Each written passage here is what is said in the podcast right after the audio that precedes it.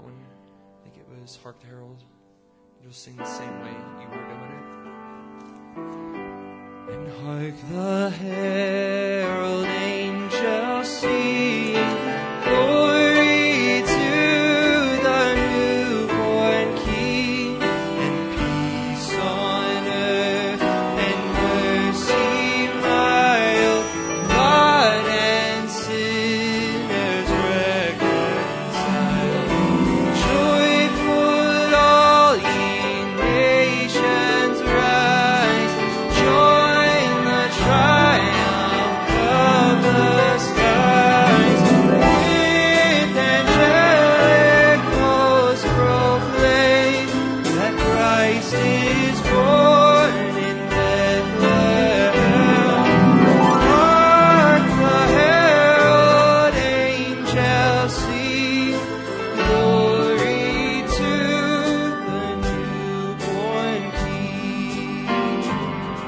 And hark the herald angels sing, glory to the newborn King, and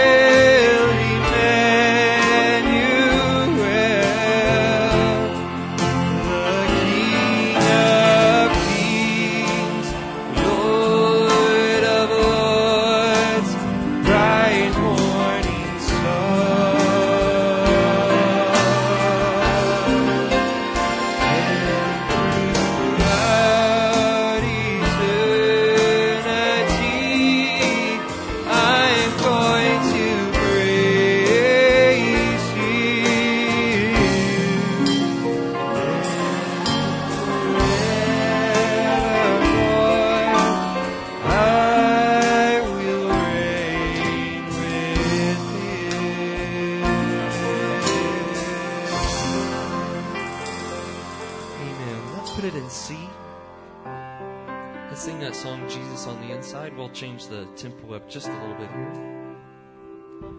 It's Jesus on the inside and working on the outside. Oh, what a change in my life. It's Jesus on the inside, working on the outside. Oh, what a change in my life. It's Jesus on the inside, working on the outside. Oh, what a change in my life.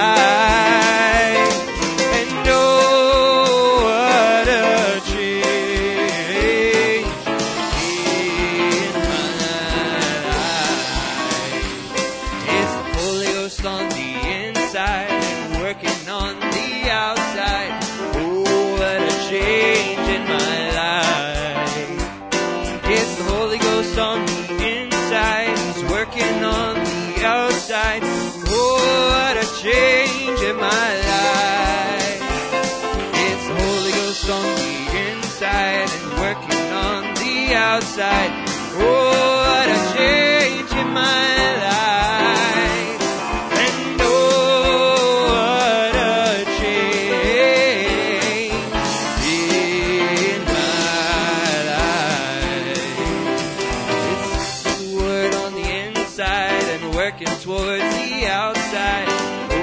life. The word on the inside, working towards the outside. Oh, what a change in my life. It's the word on the inside, working towards the outside. Oh, what a change in my life.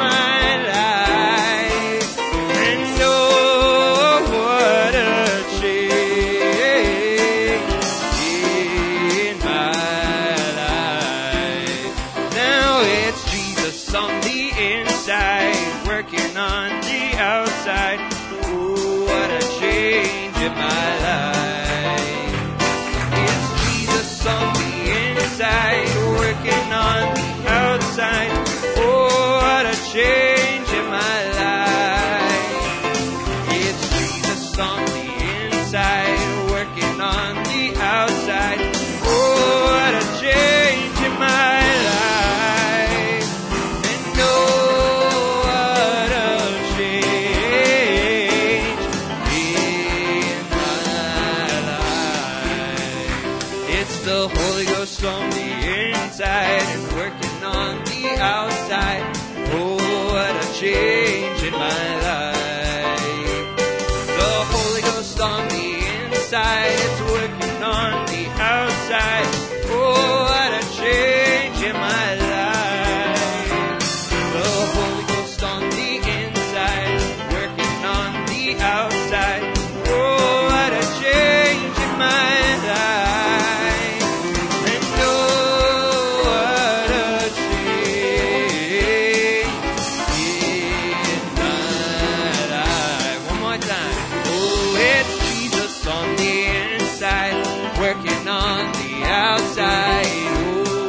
change in my life. Jesus on the inside, working on the outside. Oh, what a change in my life. It's Jesus on the inside, working on the outside.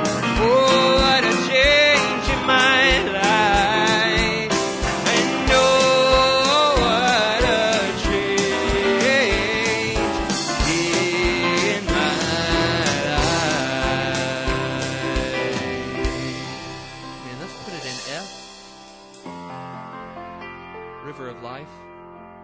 Now I've got a river of life flowing out from me. It makes the lame to walk and the blind to see. It opens prison doors, sets the captives free. And I got a river of life flowing out from me. Spring up the well, live in my soul. Spring up the well.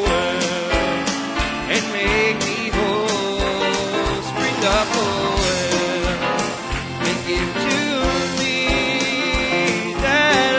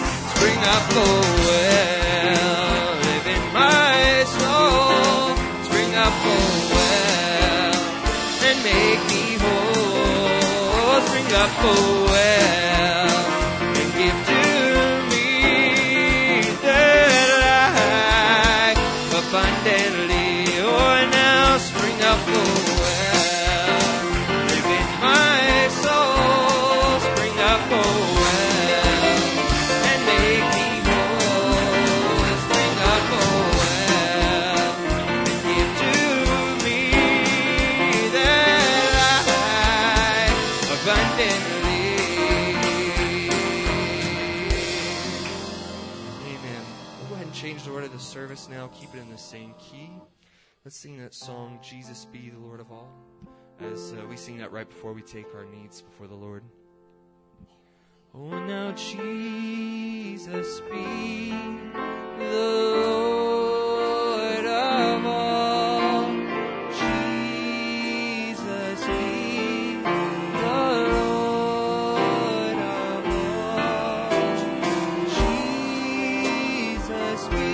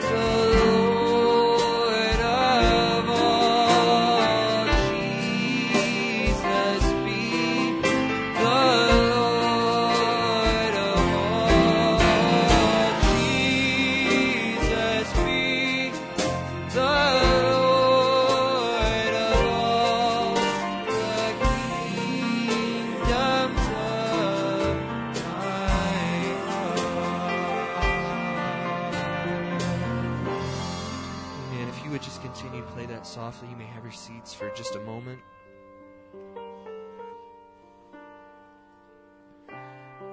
We just want to remember Brother Troy and Sister Connie, who are not with us today. They have a cold, so we just want to remember them. Also, Brother Peter Coffey, who is also not with us, dealing with the same thing. So if we could just remember him. We also just want to remember the drums, who are not with us. They're not feeling well, so if we could just remember them. Also, I have here that Jonathan Walters and the family are not feeling well, so if we could just keep them in prayer. We also have a few people who are just not able to be with us today, whether it just be traveling or work. The Pascals are not here, and Danny and Hans, Florian, are not able to be with us. And also the Whitlocks had to go back home last night for Brother David to work. So we just want to remember them. I also have here to remember Jane and Earl Munch, who are not feeling well today, so they're not able to be with us. And also just remember the pews in prayer, and Sister Jessica and Autumn are not feeling well today. So if we could just remember them in prayer. And I know we all have unspoken prayer requests just by the lifting of our hands. This time of year, it seems to always get very busy and very stressful, but we have a place that we can go to just lay our needs down and just to relieve our stress. So if you would just stand with me, and if I could have Brother Aaron come and pray over these prayer requests.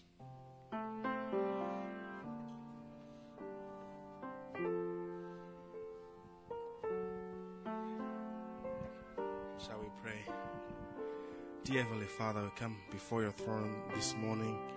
Lord Jesus Christ, we know that your word says you are the Ancient of Days.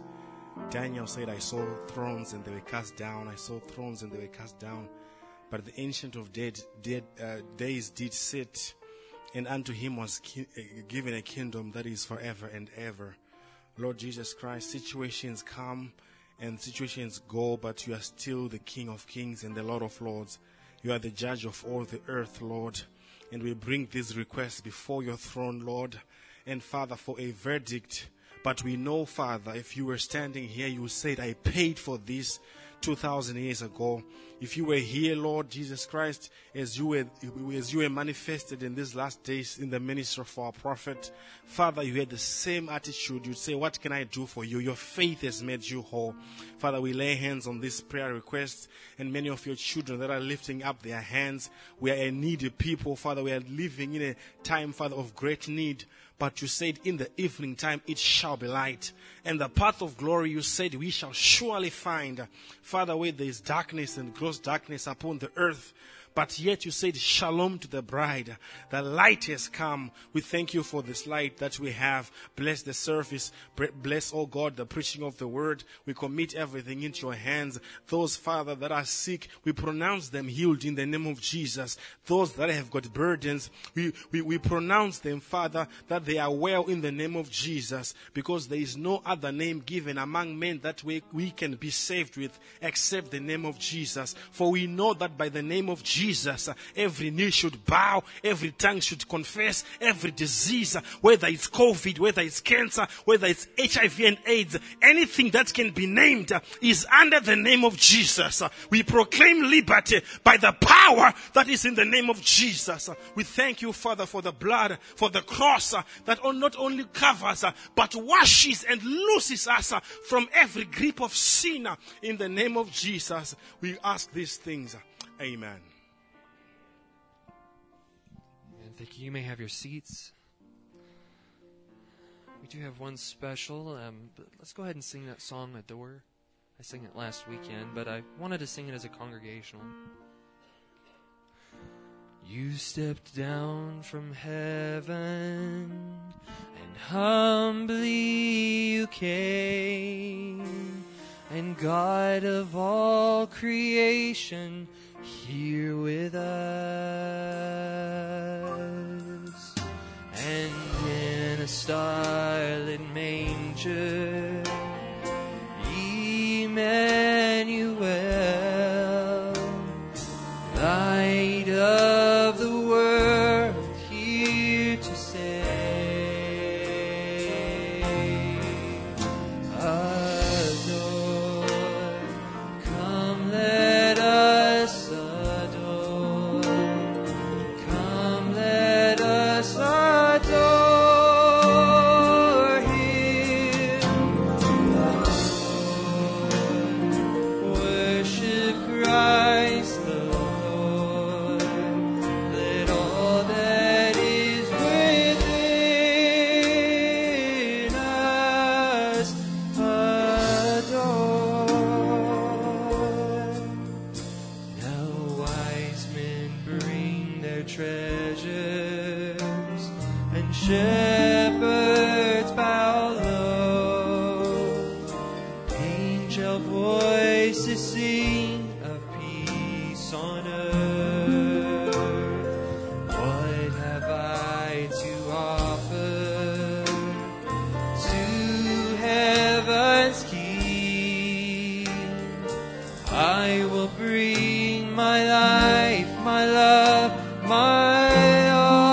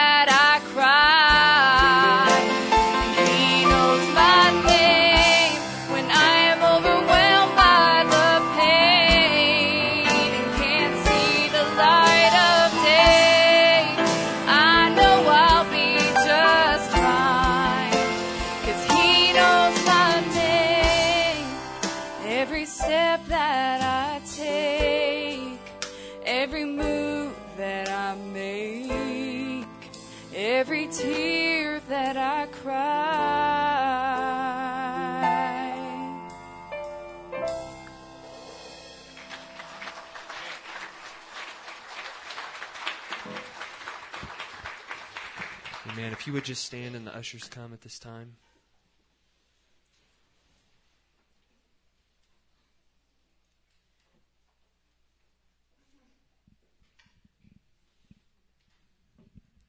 Man, and Brother Tom, if you would just pray over the offering.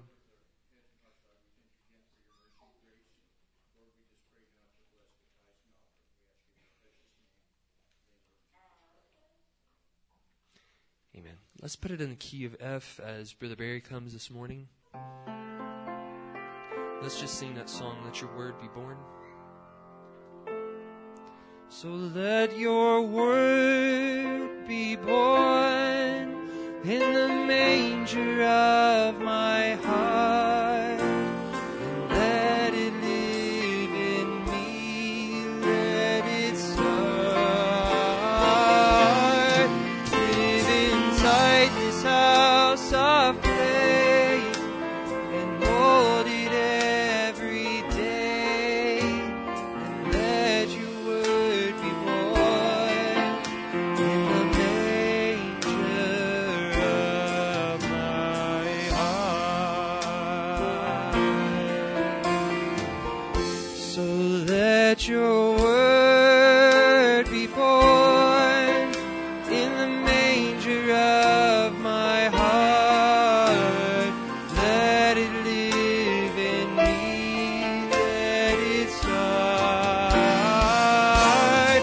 Live inside this house of faith and mold it every day. Let your word be born in the manger of my. One more time now. So let your word be born in the manger of my heart, and let it live in me.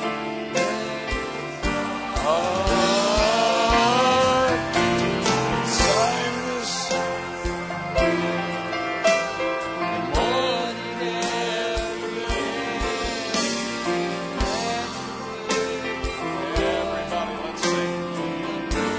sing. Just sing, just worship Him this morning. Thank you, Jesus. Bring it out now. Oh, let your word be born in the manger of my heart. Let it live in me.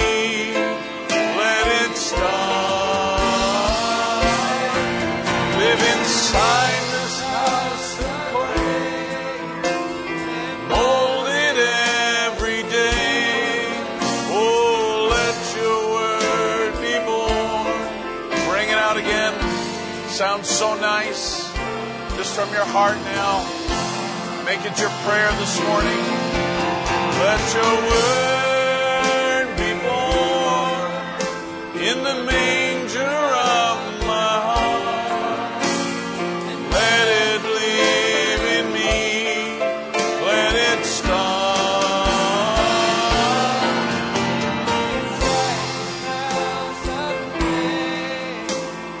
Mold me every day. Let your word be born in the manger of my heart. Praise the Lord. And everybody would love to have that happen. Say amen this morning. You may be seated. Musicians, if you'll hang on for a second here, we'll sing one more little chorus and then we'll pray. If you would bring that up this morning, first thing there. God bless you all. We greet you in the name of the Lord Jesus. It's certainly an honor to be with you this morning. It was an honor to be with you last night. And we enjoyed our time together, always do. And I think we're one of the most eatenest churches in the message. I want to bring just a couple of prayer requests this morning and an announcement nobody wants to hear. And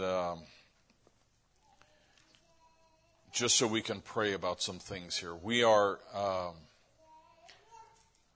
remembering Brother David Whitlock. The family's not here today. And Brother David's sister-in-law had an emergency surgery, colon surgery and so forth on Thursday. It was an emergency situation. She has complications as a result of that, and there's leakage there, so they probably will have to go back in again. David wrote me this morning and asked me if we could remember her in prayer. As well, Brother and Sister Smith wrote me this morning, and they were very excited to be at the event last night, and they enjoyed themselves immensely. Brother Smith's daughter, her name is Paula Brotherton. She is sick, and she asked if Brother Smith asked if we could remember her, especially in prayer today. We also, as well, are mourning with Brother Steve Propolis the loss of his wife Karen. We had mentioned her name before. She passed away with complications from cancer. We were just, if possible, we were trying to find a way to get to the funeral tomorrow. It's at 1 o'clock or 11 o'clock, and I told Brother Steve that we would sure be praying for him and for his family. We've known them from way back, and they're very good people, certainly true believers in the message, and we certainly mourn her loss. Tomorrow, Brother Emmanuel has to have surgery, right? Tomorrow. And it's a hernia surgery, and it rings a bell for me when somebody has to have that kind of surgery, because I remember one of our boys had to have surgery at 18 months old. And the doctors warned us, warned him, said, you got to lay still, you got to be, you know, you got to be careful, you don't want to reopen that, you got to be real still. Yeah, right. To an 18-year-old boy, right? And so we were doing everything, taking all the precautions, and brought him home after the surgery. It was successful, and brought him home, and told him, all right, stay still, be still, don't jump around, don't do anything like you normally do, just be different. And the next morning, we thought, well, hey, we got this under control. The next morning, we woke up to him jumping on our bed. He was straddling me in the bed, and he was jumping up and down like this, and still alive. So,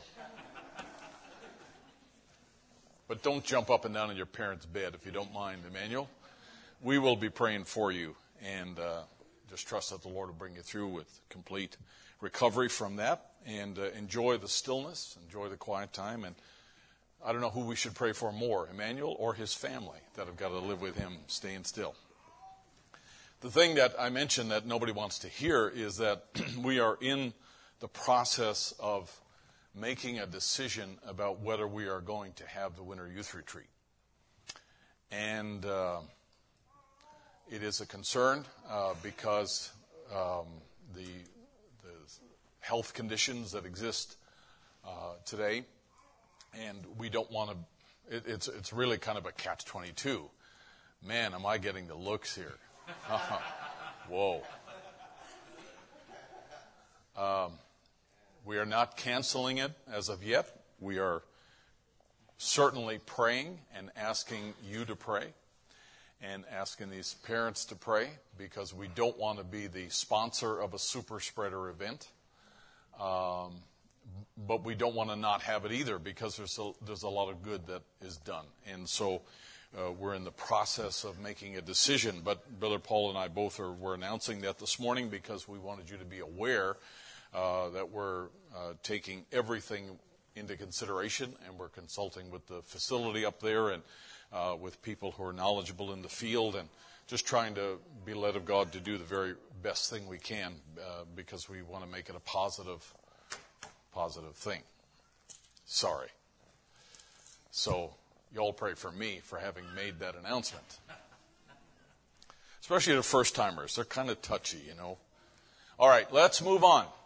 Birthdays and anniversaries. Ben McCafferty's birthday, the 21st, right?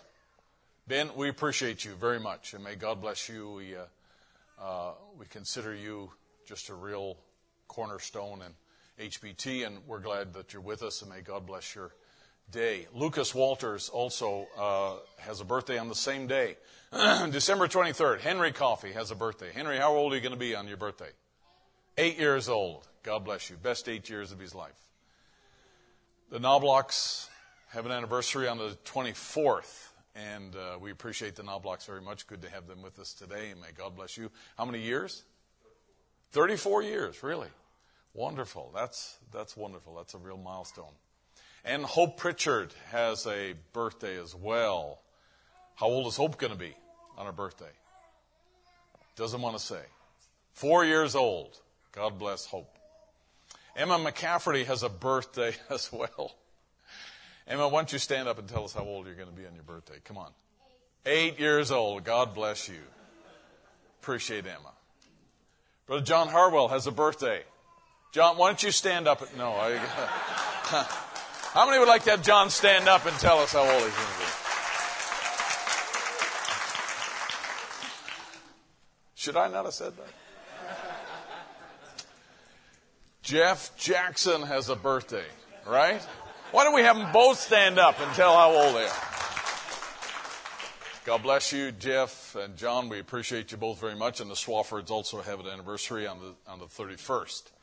May God bless you. All right, moving on. I just received this. This just came on my phone just before I came out here this morning. And this is Arusha, Tanzania. And Brother Elias sent me this picture. A truck rolled in right after church today and had all of these new books, these sermons. They're individual sermons, the Revelation of the Seven Seals, the Revelation of Jesus Christ, Volume 1 and Volume 2 have arrived there. And they're just excited. Those, by the way, those boxes on top of his head, that's about 80 pounds worth of books there. So got to appreciate their zeal in doing that. And it reflects in the face of this brother right here and unloading things. And so they have now just a real nice grouping of books and Bibles. We bought lots and lots of Bibles for folks in that part of the world. And just empowering now these evangelists to go around the country there and get these materials into the hands of believers. And so a new convert now has lots of material to be able to work with and grow from. So that's a first, and it's really revolutionizing things in that part of the world.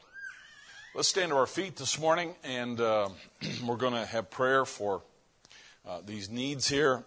And I'd like to welcome again Brother Colton, Sister Hannah from Florida. Good to have you with us today. And all of you that are here. We don't know how he got here, but Gideon's good to have you here and today, and each and every one of you, may God bless you. And how many of you are ready for the word today? Amen. All right, let's speak to him first. Heavenly Father, as we come into your presence, Lord, and we thank you, Lord, for what you do and what you provide. We thank you, Lord Jesus, that you've made a way for us to be here and Lord, to speak to your people. We know, Lord, that you have many, many things to say to us, Lord, in an effort to build rapturing faith in our hearts. And Lord, we want to respond correctly. We want to believe correctly. We want to know exactly what your will is for us in this hour that we live. Father, have your way, we pray. We just want to say that we love you and thank you for all you do. And Lord, we know that you have the cares of your people upon your heart. We pray for Brother Steve Propolis today and ask, Lord, that you would minister to him and to give him comfort, Lord, in the time of this loss and for the other situations, Lord, that we have mentioned today and Mitchell has mentioned. We commit them all into your hands, Lord, believing that you are a God who taught us to cast our cares upon you. And Lord, in this situation with the Winter Youth Retreat, Lord, we know that many, many people are affected by this decision coming from all over the country. And we commit that to you now and ask that you would give us wisdom and direction to know exactly what we should do. And Father, we just pray that you would guide us in your perfect will, and we'll trust in that and believe in that. And so we ask, Lord, that you would bless those decisions, those needs, and Lord, have your way among us today. In the name of Jesus Christ, we ask and pray. Amen and amen. While you're standing, let's take your Bibles, if you will. Thank you, musicians. That'll be just fine. And let's go to Luke chapter 2.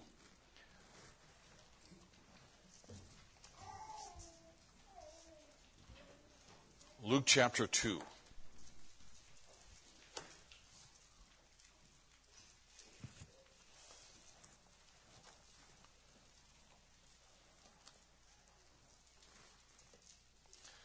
I'm going to ask you in reading this not to put your Bible away. We're going to need it for a couple of places today that we're going to refer to, and I'm going to ask you to do that in your own Bible today.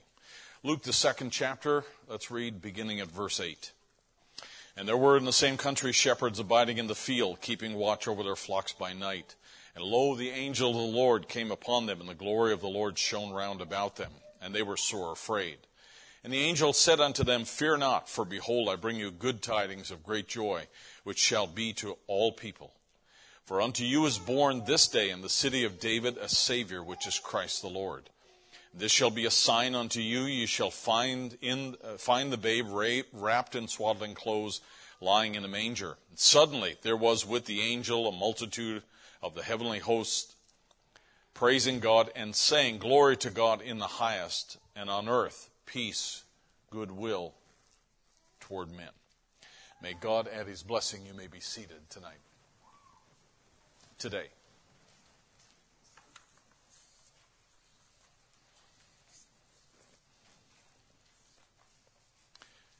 Now, I'm going to ask you just to lock in with me here today. And we have this one service.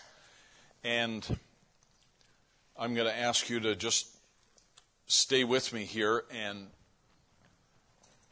follow as we look in the Scriptures at some things that are now becoming a little bit more obvious to me, and I trust that they will be to you as well. For 4,000 years... the expectation of God's people was that there would be a Messiah. It's hard to believe that when this Messiah actually came, so many people were unaware. So many people were completely out of the loop. There were so many people who should have known who never had any idea who Jesus actually was. The Bible says that he came unto his own, and his own received him not. So it's not like God did it at a distance. God did it right in their midst. God fulfilled everything he said he was going to fulfill. The problem was that over the years, they had reinterpreted, they had restated, they had reiterated in their own way the story and what it actually meant and how God was going to do it. They were in a position of assuming that God was going to listen to their thoughts in fulfilling his own prophecies. I mean, it's pretty amazing. Pretty amazing that over that 4,000 years, so many people could have missed the mark. But you know what's true is that God's word didn't change. God said what he meant what he said, and he did exactly what he said he was going to do. And that's always true about God. That's something you can take to the bank. That's something that's actually, a sure thing in the eyes of God, that God's going to do things according to his own word. He's not obligated to do things according to your innermost feelings. God is not at all obligated to bow to your will. God is not at all concerned about what everybody else is doing. God is never pressured by peer pressure. God is never swayed by the public opinion. God does not know where Gallup actually is. Gallup polls. So therefore, God operates in a sense in his own realm, his own sphere. And I think it's an incredibly powerful thing that God would actually invite you to look into that sphere, to enter into that realm of his thinking, that you might know exactly what the mind of God is. That's an incredible thing. Let me say it again. God operates in his own sphere. God understands and knows all things, right? But because God knows it doesn't mean that everybody else knows it. There are some people that are absolutely intent on doing everything contrary to God's will and God's way. They don't care about God's way. They don't care about God's will. They don't care about the Bible, right? The world is filled with people like that. I think it's an incredibly powerful thing that God would actually choose a person like you or me and invite us or draw us into his presence that we might know the same thing God knows. Think about that now for a moment. I'm intending this morning to be brief and concise here, so follow me as we look at this. Most of the people today in the world follow God like this. They have an illusion, they have an understanding of their own making or the making of some other man about where they're going, about what's going on around them, and a lot of them follow God in a fog. We follow God, rather, in a transition. We follow God in transition. We believe we're going somewhere. We're not walking in a fog like the rest of the world. And I'm not being critical here. I'm just saying that that there's a lot of people who are probing and wondering where all of this is going to come out. How all of this is going to come out. And they really have no definitive idea. And so there's a lot of people making the best of it. Imagine, they're making the best of it. As I read to you before, a quotation by one of the current leaders in the evangelical movement, he asked the question publicly. He said, now where do we go from here? He was asking that question to his congregation. Where do we go from here? Imagine living in a day. Imagine if you had to leave church today and ask the same question. Now, where do we go from here? I thank God that we don't have to ask that question. I thank God that we know exactly where we're going. I thank God that we know exactly where we are. I thank God that God provided a light in the last day to guide his people by. Brother Branham describes it this way. He says, don't you know, this is in the rapture sermon, he says, don't you know that nations are breaking, Israel's in her homeland, and these signs are indicating that we're at the end. The same time it's blacking out, he said, don't you know that that's a sign that the prophet said, but there shall be light about the evening time. Glory to God. At the same time there would be darkness, there would be a light provided in the last day. Somebody say amen. He said that light would be provided, that there will be a light come forth in the evening time, that we would know where we're going. So it's not wandering around in a fog somewhere. It is rather having a definitive purpose. It is rather us knowing exactly where God would have us to go. We are pointed in the right direction. I believe we're heading to the right place at the right time. I believe we're believing the right message. Is that okay? And all of this that goes on in our lives is really preparation for that moment in time when we shall be changed in a moment, in the twinkling of an eye.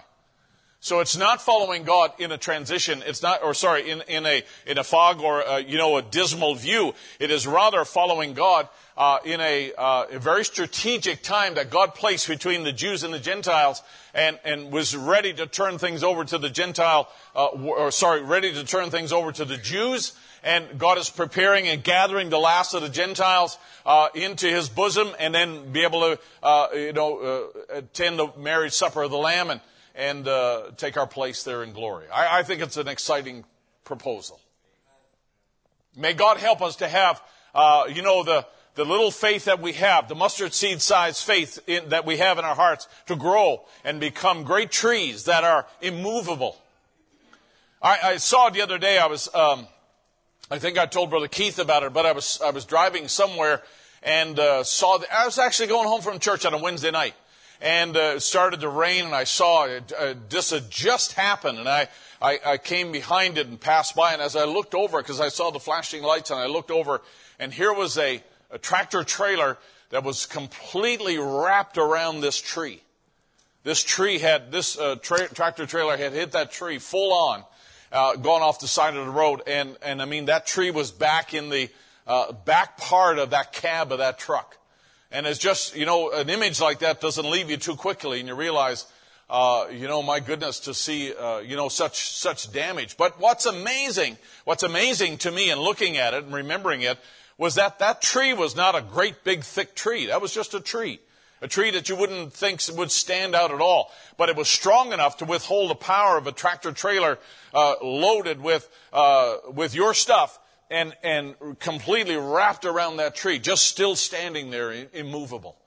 Now you can imagine now that, Jesus gives us this little analogy about the mustard seed, like I said last night, that you should not despise small things. And if you have little faith there today, I say that you should be zealous in watering it, in fertilizing it, in feeding it, and taking the weeds away from it, and let it grow and become what God wants it to become.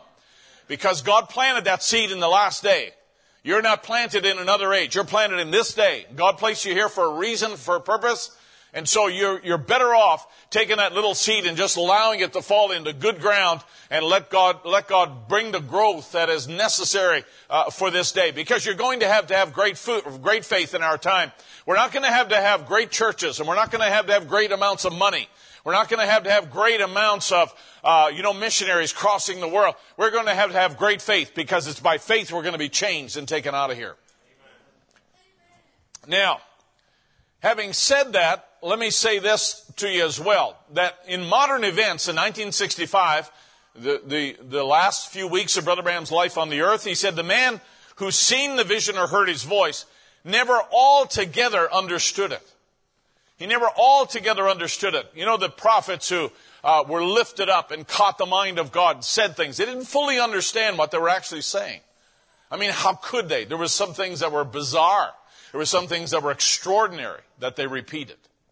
In many cases, he didn't know because he's just an instrument of God. It's God's thoughts expressed through man's lips. A thought, of course, is a word expressed. They're really just instruments. There's no difference than this harp right here. You know, it's a beautiful instrument, but it does none of us any good until somebody takes that harp and begins to play it. And you know, all of a sudden it comes alive. You have a new appreciation for that harp when Sister Becky sits there and begins to play it than you do right now. If you just tuned in and you see the harp, you say, wow, nice piece of furniture. And we appreciate Brother Barry lifting that here today and getting it to us. But, you know, that's nice. But there's nothing as nice as when Sister Becky will sit there and begin to play that, and it just transforms the whole place, just like a piano player or an instrument player. You know, it's a gift that God gives to us, and it's a beautiful thing. But the instrument itself is of no value, really, or not really much benefit, unless it's used. And that's exactly what he's saying right here, that there are men of God that are placed on the earth who are really nothing more than instruments of God, but they begin to express things. And God does his own choosing by his predestinated choosing. He done it in every age. He set forth the man for each age. So we had a Paul, and we had a Luther, and we had a Wesley, and so forth. Like when Moses, when he was to fulfill what he told to Abraham. So God told certain things to Abraham, then God raises up a Moses, and Moses comes along, and he's an instrument of God to fulfill what he said to Abraham back here. Everybody following? That's kind of basic. Now, I've said this to you before, and I illustrated it this way. It's amazing to think when you have a man like, say for instance, in the Bible, like Joseph. And Joseph standing there at the throne every day, and he's giving out food, and he's got great things done already. He's got all this grain stored up. He knew what to do in the 7 years of plenty. And through the wisdom of God, he had the potential now to save everyone on the earth who was affected by this famine that was coming. But it was not really, in the great scheme of things, it was not really to save everybody. It was really to save the seed of Abraham from dying out, because God had said from Abraham to David, there will be a lineage that will be in the earth. So God had his eye on that lineage primarily. Now everybody else gets the blessing as well, right? That's what happens when God's people are in control. But the thing that God primarily had his eye on were the brothers of Joseph, who would have died had they not had Joseph in the place that Joseph was in. So we have one man on the earth, follow me now, we have one man on the earth who's going like this and saying, follow me, boys, I know where we're going with this, and coming right along with him. He's got an idea, he's got a sense of what's going on in the earth. He knew what was supposed to happen in the 7 years of plenty. He now knows what's happening in the 7 years of famine. He's got in a sense, he's a leader of the parade. He's the man in front saying, follow me, boys, and watch what happens, watch what God does. He's got a sense of what's going on. But there are other people in history who didn't really enjoy that perspective. Like Esther. Esther's thrown into this series of events that changes her life drastically. She's taken into the palace as a potential wife for the king. I mean, really? She's all of a sudden thrust into this place where she's being groomed and taught and prepared for this whole thing about being the wife of the king. Wow. I mean, that's pretty amazing in itself. She didn't ask for that. She just thrust into that. And then all of a sudden, she finds out one day that there's been a decision made and a law passed that would destroy her and her people if nothing changes. And then she realizes, whoa, I'm right in the middle of that. And then her uncle comes and says, you know what, honey? Like, he was probably a southerner. He probably said to her, you know what? This is probably why you're here in the first place. And for such a time as this, maybe this is why you're in the kingdom at all. And it dawns on her. It's not like she's going into this the day that she entered the palace to possibly become the wife of the king. She's not thinking, oh, wow, the Jews are in trouble. Maybe I'm here for this. And follow me. Watch where I go. She doesn't have any idea. But she's still used of God to do a great thing, even though she doesn't know. Brother Branham, as I read to you back here, Brother Branham said these men of God had partial understanding of the big picture. At least they had an idea or a sense of what God was actually going to do. Here's Esther coming into the palace. She really doesn't know anything at all, right? Got to hand it to her. Because at that particular point, she's got to be really carefully led of God. And she realizes with a sense of urgency, my goodness, maybe that's true. Maybe that is why I'm here. Are we okay? Everybody okay?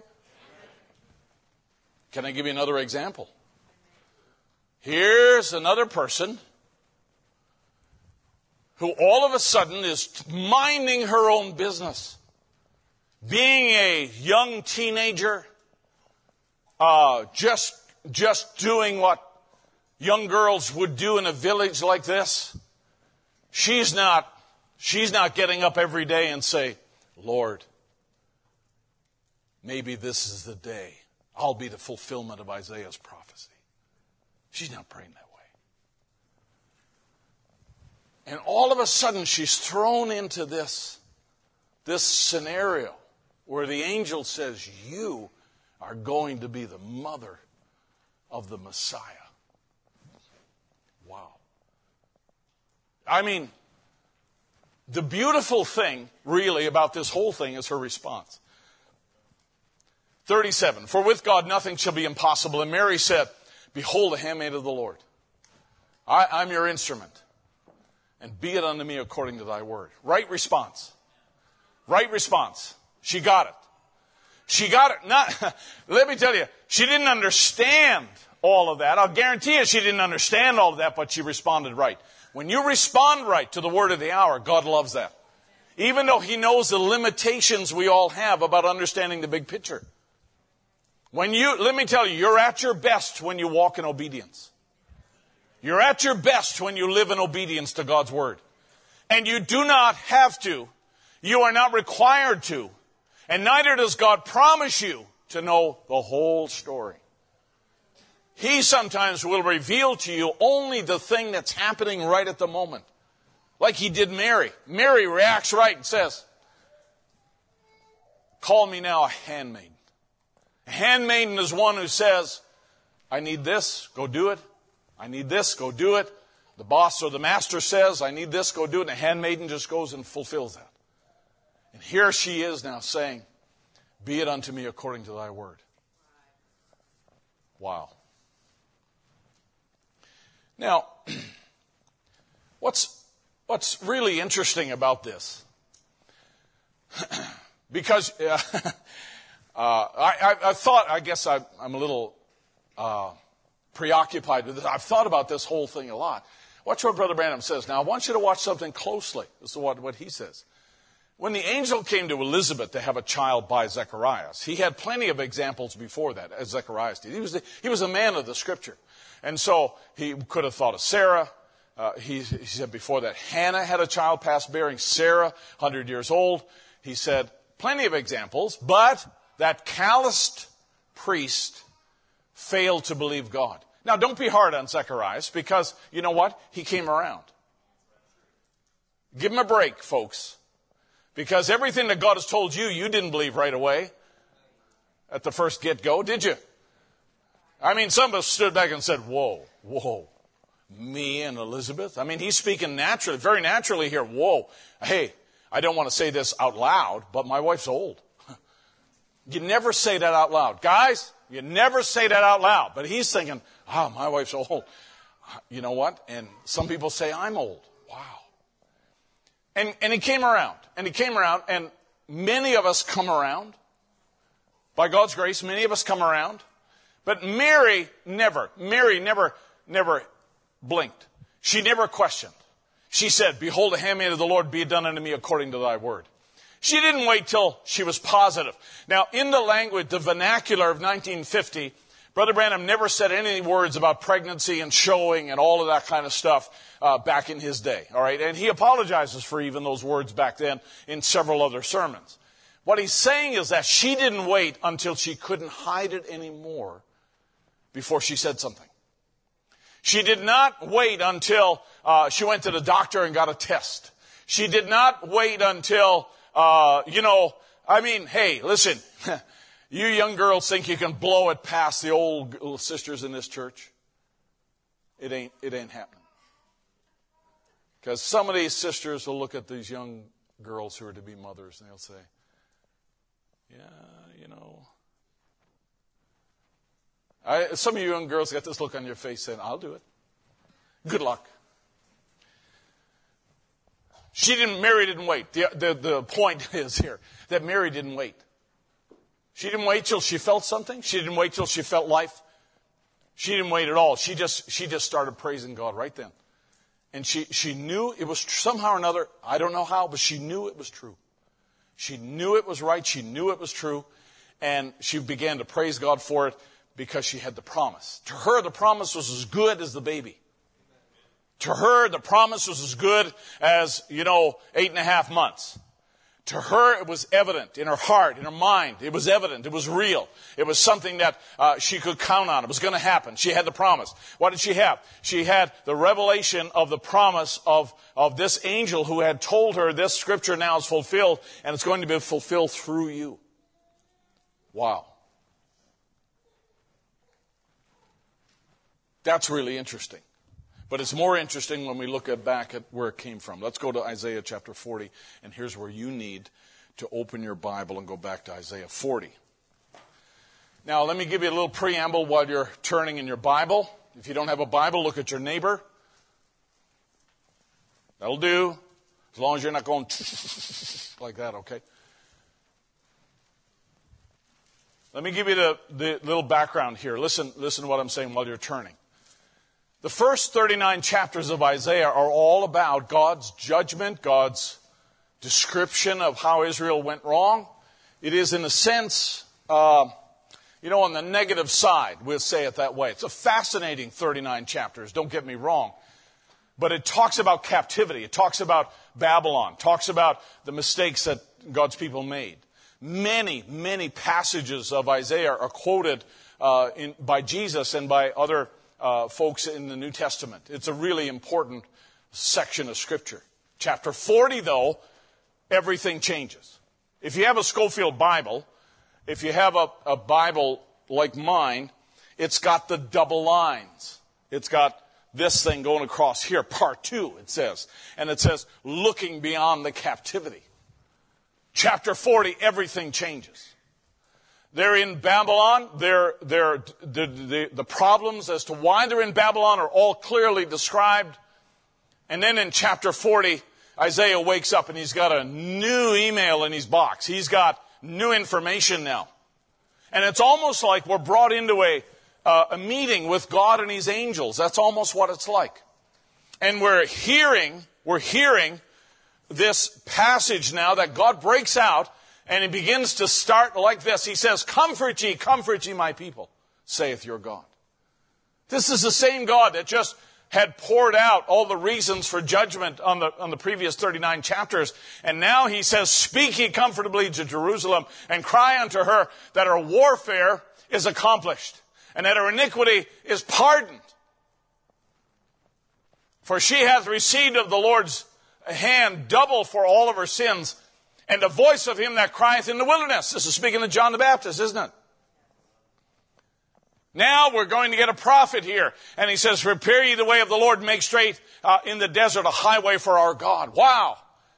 This is it's an exceptional difference to the rest of the book of Isaiah. And he comes out and he begins to promise. And he says, in a sense, he begins to describe down through the chapter there, and we'll read a little bit more. It's almost like a second Exodus. It's almost like another Exodus. That you're in captivity, but you know what? God has pardoned you. God has taken, the blame now. He's lifted the guilt off you. And he's pushed that aside. And now something great's going to happen. Now watch what he says. If you don't mind, you have your Bible there. Every valley, verse 4, shall be exalted, and every mountain and hill shall be made low, and the crooked shall be made straight, and rough places plain. Back in that day, especially in the transit of a king, especially in the movements of royalty, there was many, many servants who went ahead of the king and took logs and branches off the road. They cleaned they pushed a dead deer to the side. They filled up the potholes, and they cleared away avalanches or whatever else was there. They made the road straight so the king did not have to go bouncing down the road. It was not meant to be a rough trip. This was meant to be a straight path. And that's what the scripture talks about. That when he comes, this is the way that God's going to come. He's going to come on a place that's not rough. He's going to come smoothly. He's going to come sweeping in.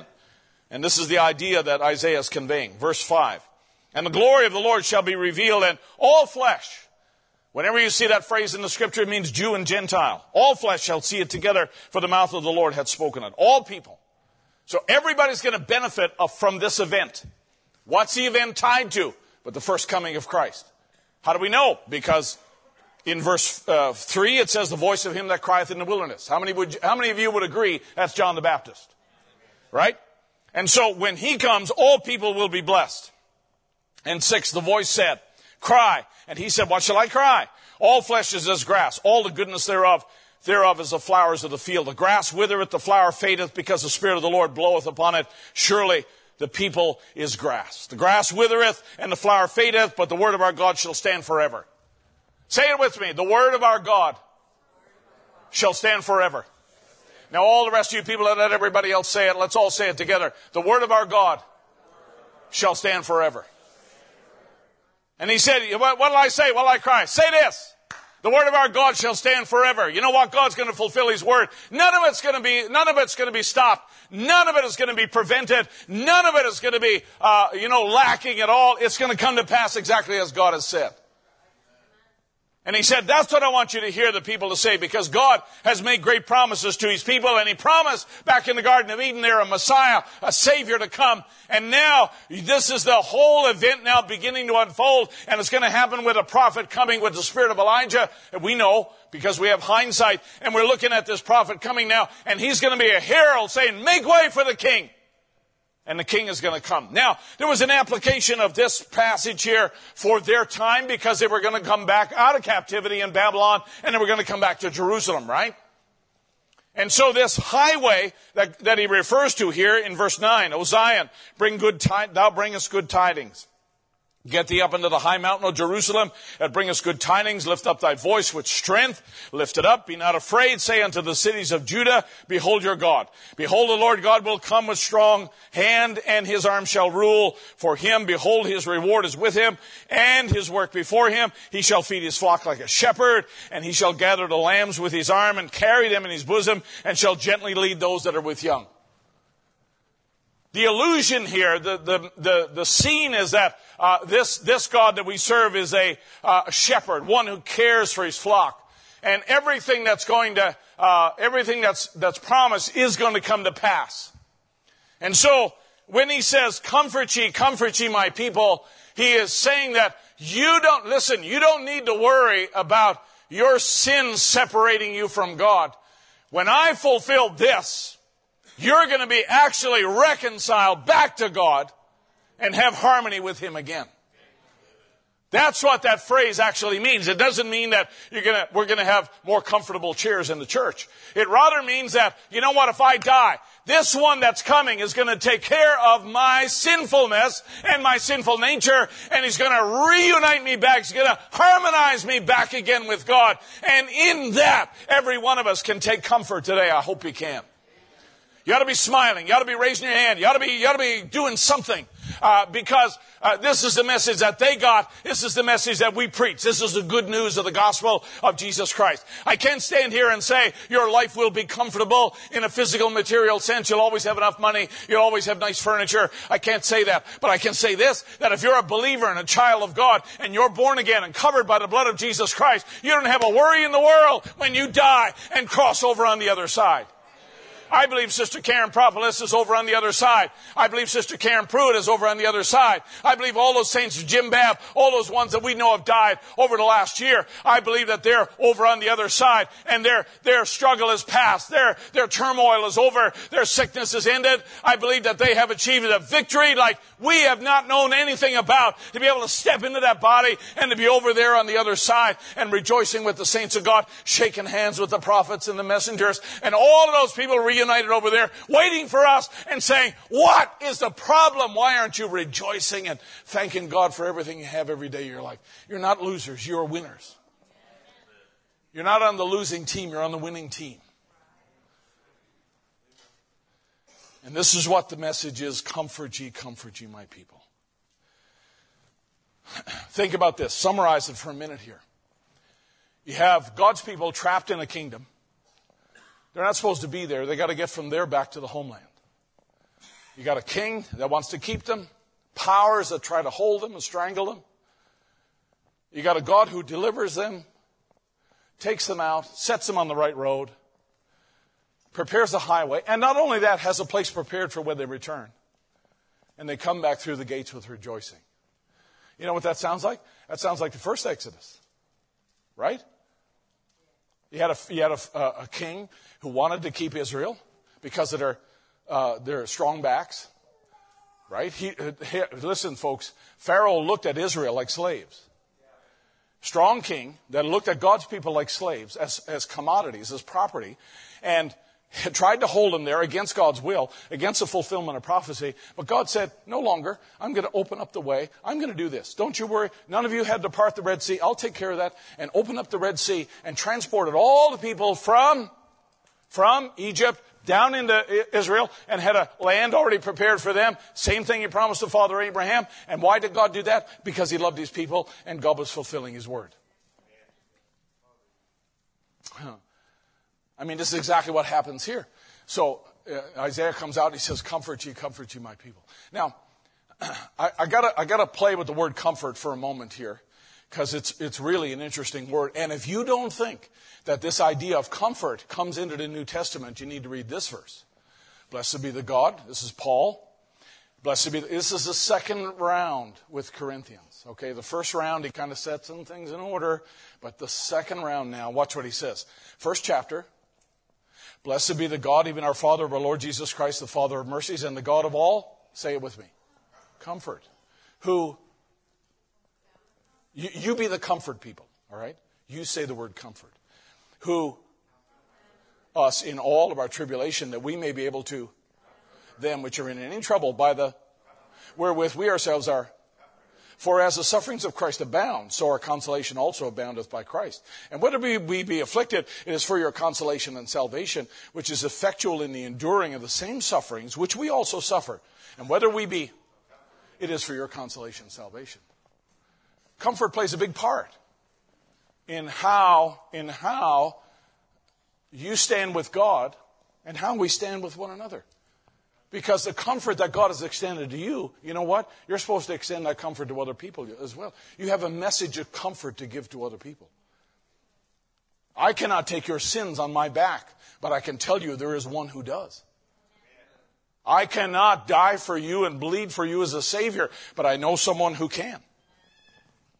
And so therefore, Paul is saying that, hey, when we go through things, and we go through things because we're misunderstood, and we are criticized, and, whether we be afflicted, he says in verse 6 there, and we go through things. He said, we endure those things because we have a message that's worth propagating even if we are afflicted. We have something worth saying even if we are troubled. And if the government shuts us down, or a virus slows us down, or, other churches might try to criticize us or whatever else. Hey, you know what? The message is still worth enduring that affliction for. I don't know about you. I mean, we say it this way kind of glibly, but to me, the message is worth dying for. It's easy to say. It's a different thing to go through that, though. But I think the message is worth dying for. Now, watch this. We find this all through the New Testament here. Beseech you, brethren, Paul says in Thessalonians. Now, stop. The Thessalonian people, the people from Thessalonica, were under great persecution. They knew great trouble. They knew what it was like for the authorities to press them and to make their life miserable. And we beseech you, brethren, to know them which labor among you and are over you in the Lord and admonish you. Why does he say that? He says that because when people are under pressure and people feel like they're going through a hard time, they'll kind of reach out at anything to see if they can relieve the suffering. They'll grab at anything. I mean, there are some people who, that's why some people play the lottery. Is because, you know what, I'm in this situation, I'll never get any better, so I'm going to do this desperate, stupid thing and reach out and play the lottery. You know what Dave Ramsey calls it, right? Stupid tax. So Paul is admonishing them to hold the course. He says, let's make sure we know them that labor among you. You don't want to have the wrong kind of ministry come in here and say things that are wrong. Oh, you said that wouldn't happen with God's people. You remember when the children of Israel and Jeremiah were going down into captivity? Remember that? And Jeremiah said to them, you're going to be down there 70 years. Immediately there came another guy and said, no, you're only going to be down there 3. Well, if you're under pressure of captivity, who are you going to go with? Right? That's the idea. So Paul says, know them which labor among you. Stay true to the word. Stay true to God's program and admonish you. He says, and esteem them very highly in love for the work's sake. And be at peace among yourselves.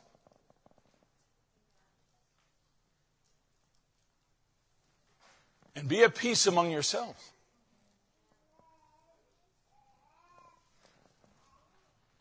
Can I say something? All right, I guess you don't want me to say it, huh? I'll go on. Let me run at that again. Can I say something? Sometimes, not all times, but sometimes, it's not actually the devil driving people apart. It's not enough of a desire to be together. Whoa. Whoa, whoa, whoa, whoa. Where'd you get that? I got that where I get everything else. Sometimes it's not, you know what? The devil might tip the ball so it begins to roll down the hill a little bit, get things going. But if there's not enough of a desire to get together, then it's not anymore the devil trying to force apart. Some people just don't have enough passion to want to be together with the rest of the body. Or to be a part of what God's doing. And they got reasons. Everybody's got reasons, like elbows. Everybody's got a couple. And people have reasons why. Very convinced of their own reasons. But you know what? That is, in a sense, a trap that Satan will lay. That he'll take away people's passion to be together. When I think we should be, I always look at it this way. We're going to be together throughout eternity. So you know what? I got to deal with it here. I got to reconcile with it here.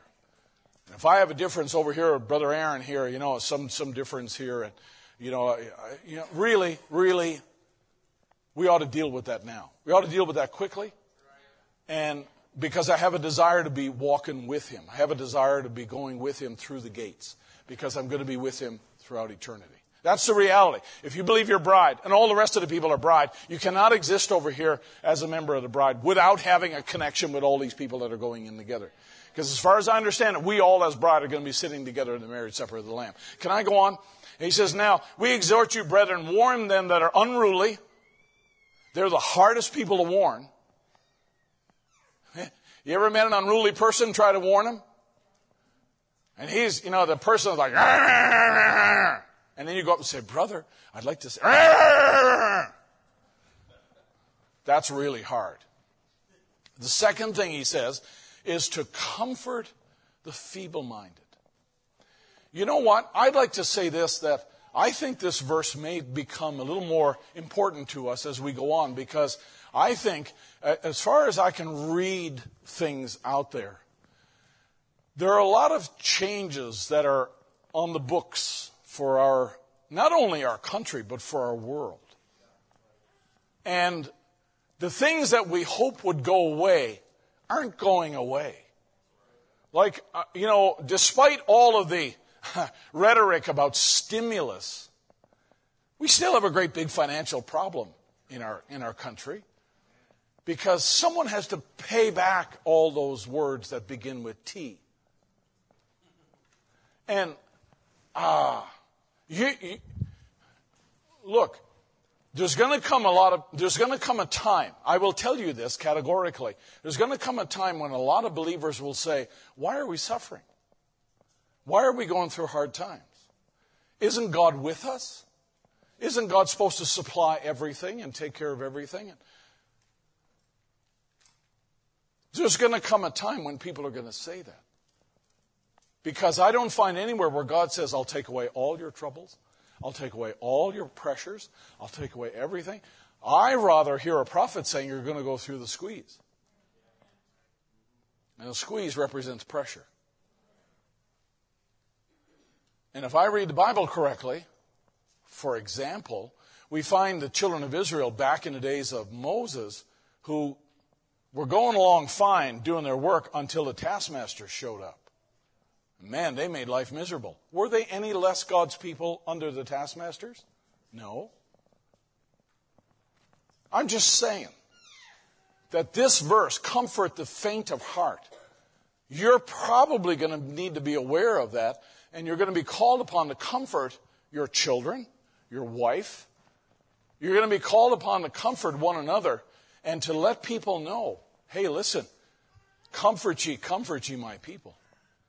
Even if God takes away your house, your retirement, if the mark of the beast comes to such an extent that we cannot even buy or sell, or whatever form that it comes, and I don't believe we'll be in that particular spot, but no matter how close we come to it, we're probably going to have to comfort one another.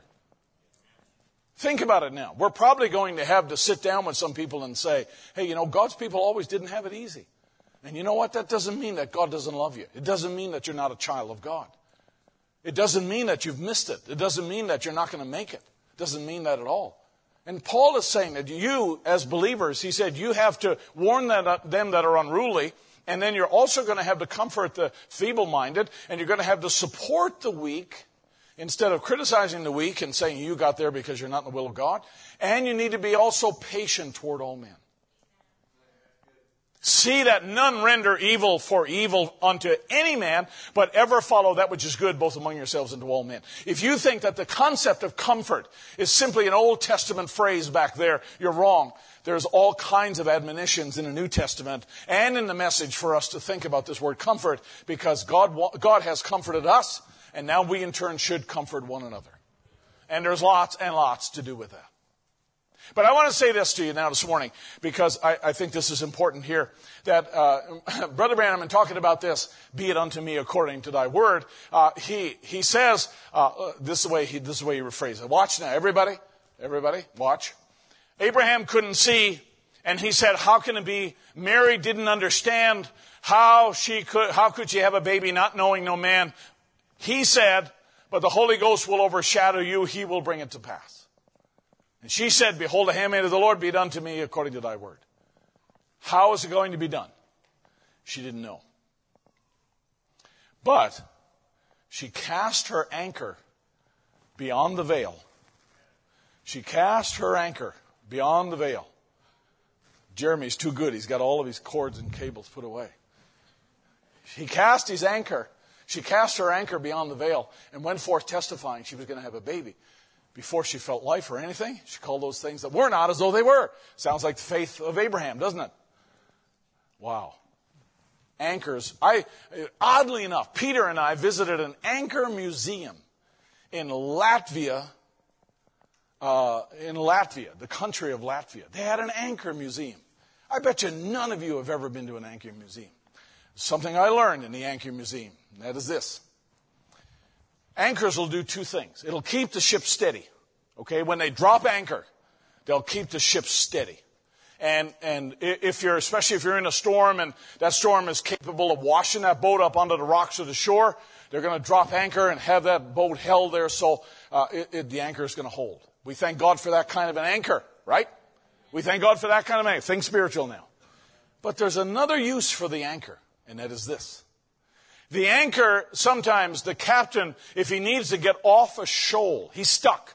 If he needs to get past something and he's jammed up on a shallow place and he's foundered on that thing. You know what he'll do? He'll drop that anchor somewhere. He'll find a rock and he'll drop that anchor. And he'll let that run out if he can't get past that point. And he'll let that anchor hook into something and he'll say, all right, retrieve the anchor. And it'll pull that ship right out of that shallow water or right off that spot. It'll pull it right over the sandbar as it's just retracting, using the cable and using that anchor to pull him right into deep water where he belongs. He doesn't belong in shallow water. He belongs in deep water. You follow me? This isn't hard. So what Mary did was, she just said, I don't know. I really don't know how it's going to come to pass. Because you know what? No matter what anybody else said, and no matter what social media reported, Mary knew she had not been with a man. Right? I mean, nobody, no matter what they said, no matter what people said, from there until Mary died, Mary knew the truth. Mary knew that she had been with no man. Because you can't go through that experience and not know. And so Mary knew. Absolutely Mary knew. So she's dealing with this herself. You know what she does? She wraps her anchor around the promise. And she's back here. She said, I don't know how I'm going to get from here to there. But I'll tell you what I'm going to do. I'm going to wrap my anchor around that promise. And I'm just going to let it slowly reel itself in. And hold on. And let that anchor drag me right into the fulfillment of the promise of God's word. Oh, come on. You know what? Whether you realize it or not, we are all Mary in a sense that, you know, Christ is being born, formed in us, right? Would you agree with that? And you know what? You know what else? This body, this world is not even my home. I'm just a passing through. I belong somewhere else. And the very best thing you can do is take your anchor and wrap it around the promises of God for our time and say, I don't know how we're going to get from this world to that world. I really don't know how we're going to get there. But you know what? I'm just going to hit the lift anchor button here and let that anchor line pull me right into glory and right into that dimension over there. I don't know how it's going to happen, but I got my anchor wrapped around the promise that there shall not be one of them taken out of my hand, and let God retract that line and bring you right into the presence of God. Brother Branham said we need more Marys in our time. He said we need more Marys. And I say this, we need more Marys in HPT. We need people, we need young people that are steadfast instead of, trying to figure out, well, I need a girlfriend or I need a boyfriend or I need this or I need something else. And they're trying to wrap their anchor lines around all kinds of things that are unprofitable. You need to have this focus in your life. You really do. You need to quit fooling around and thinking about sports and girls and games and everything else. And you need to make sure that this is done first. Hey, listen, if you're single, guys matter. If you're single, single guy, girls matter. I understand that. I get it, and the retreat and all the rest of it. I get it. And all that is secondary, because the Bible says that we are to seek first a wife. No, it doesn't. Don't get that wrong, buddy. We seek first the kingdom of God, right?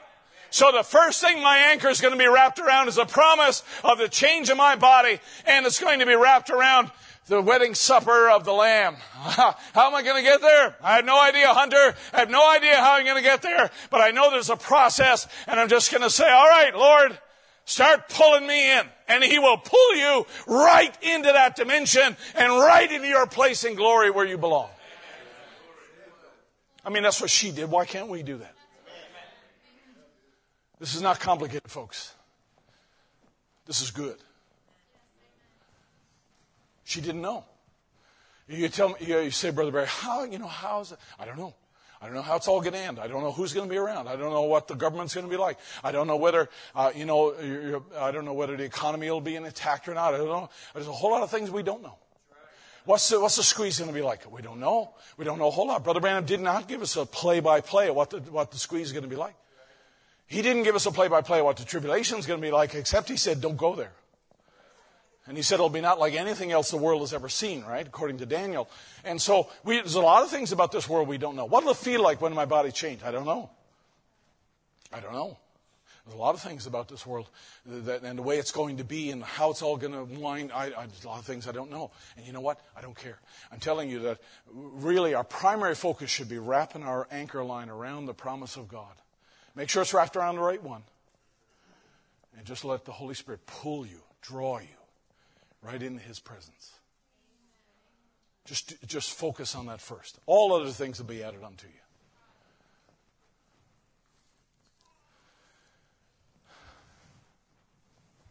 Now, I got to add one more little piece, all right? And then we'll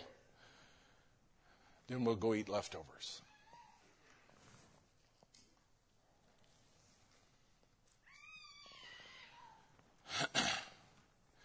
The scripture says in Luke chapter 2, which we read here, the angel said, "Fear not, behold, I bring you good tidings of great joy, which shall be to all people." Now watch what he says.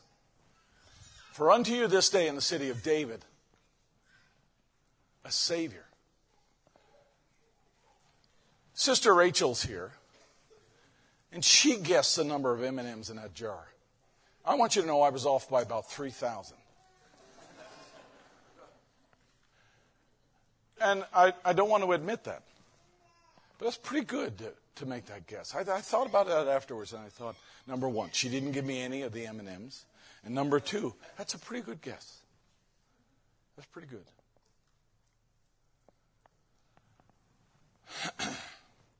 I don't know whether you know it or not, but in the Old Testament, the word Savior is mentioned how many times?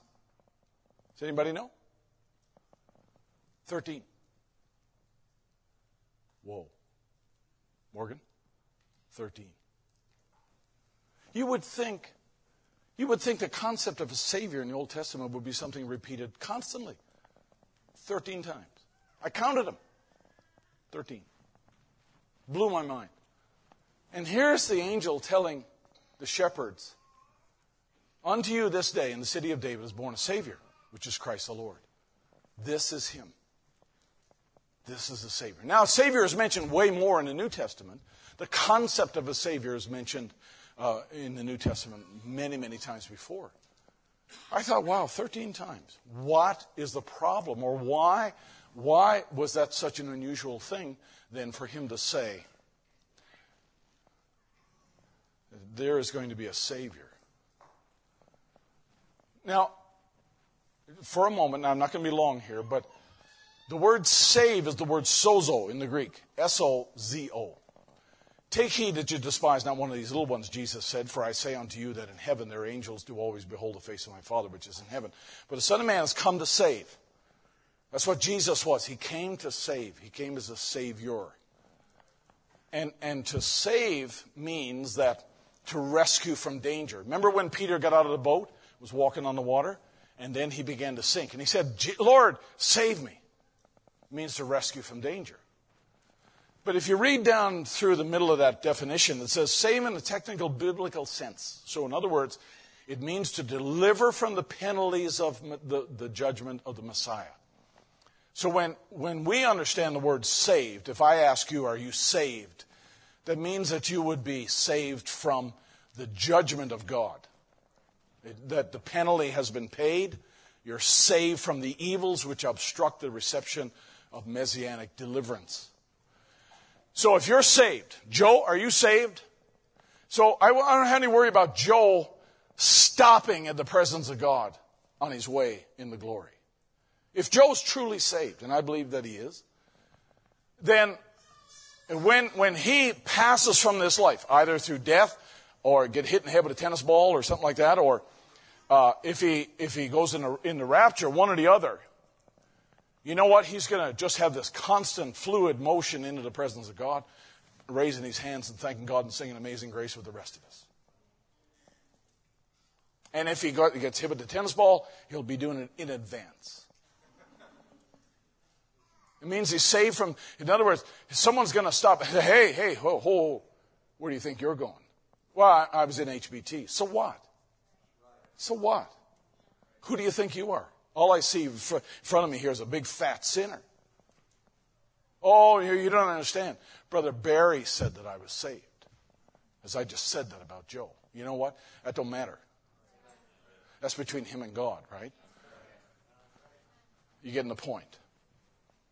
That's what saved is. But they didn't mention it in the Old Testament. They didn't talk about it in the Old Testament. You know why? Because their concept of a Messiah meant this. Essentially, it meant this. When Jesus died, comes back to the disciples, and being assembled together with them, commanded them that they should not depart from Jerusalem, but wait for the promise of the Father, which saith he, ye have heard of me. For John truly baptized with water, but ye shall be baptized with the Holy Ghost not many days hence. When they therefore were come together, they asked of him, saying, Lord, wilt thou at this time restore again? Are you going to restore the kingdom to Israel? Because the concept of salvation, or the work the Messiah was supposed to do, was to restore Israel back to where it was when it got off the mark. Go back, the book of Genesis. Adam and Eve sinned, driven from the presence of God. An angel kept the way. If God's going to right the wrong, he's going to bring us right back into the presence of God, restore things, then we go on in this paradise of God. I didn't realize it, but the Jews grow up with that idea. They grow up with that concept that God is going to restore everything. That's why when Jesus is just about to leave in this wave of shadows and resurrected bodies, and now he's standing there among them, they're saying, but the leading question is, now, if you were with Jesus for 3.5 years, and he died, you didn't understand that. Then he arose, you didn't understand that. And now he's with you, you don't understand that. But now he's making sounds like he's going to leave, and you don't understand that. And you had a chance to ask only one question to him. What would it be? When will I get married? What would it be if you had the chance to ask only one question to Jesus in this scenario? And they ask him, will you restore now?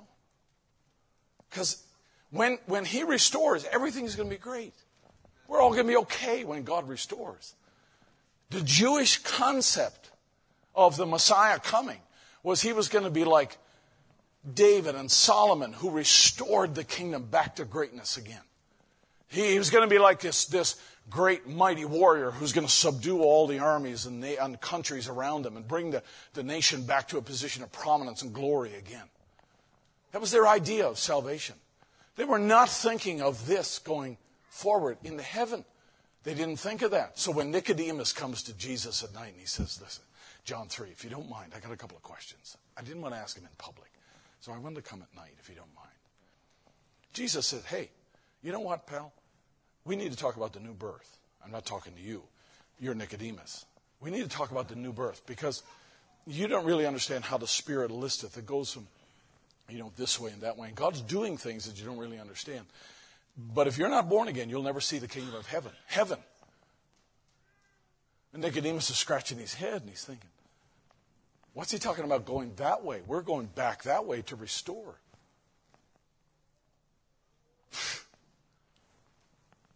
Wow. Blew my mind. It in a sense, Here's these angels. They're telling the shepherds, unto you this day in the city of David, a Savior is born. Really? Now, the shepherds accepted that. They believed that. And they proclaimed it. They were happy. They were excited because we may not understand it, but be it unto me according to thy word. Hey, this is supernatural. This is amazing. Even if we don't understand, this is amazing. But it went against what they always had heard. Because the Messiah is a restorer. He's going to restore back. If you don't think the word restore means to go back, here's the definition.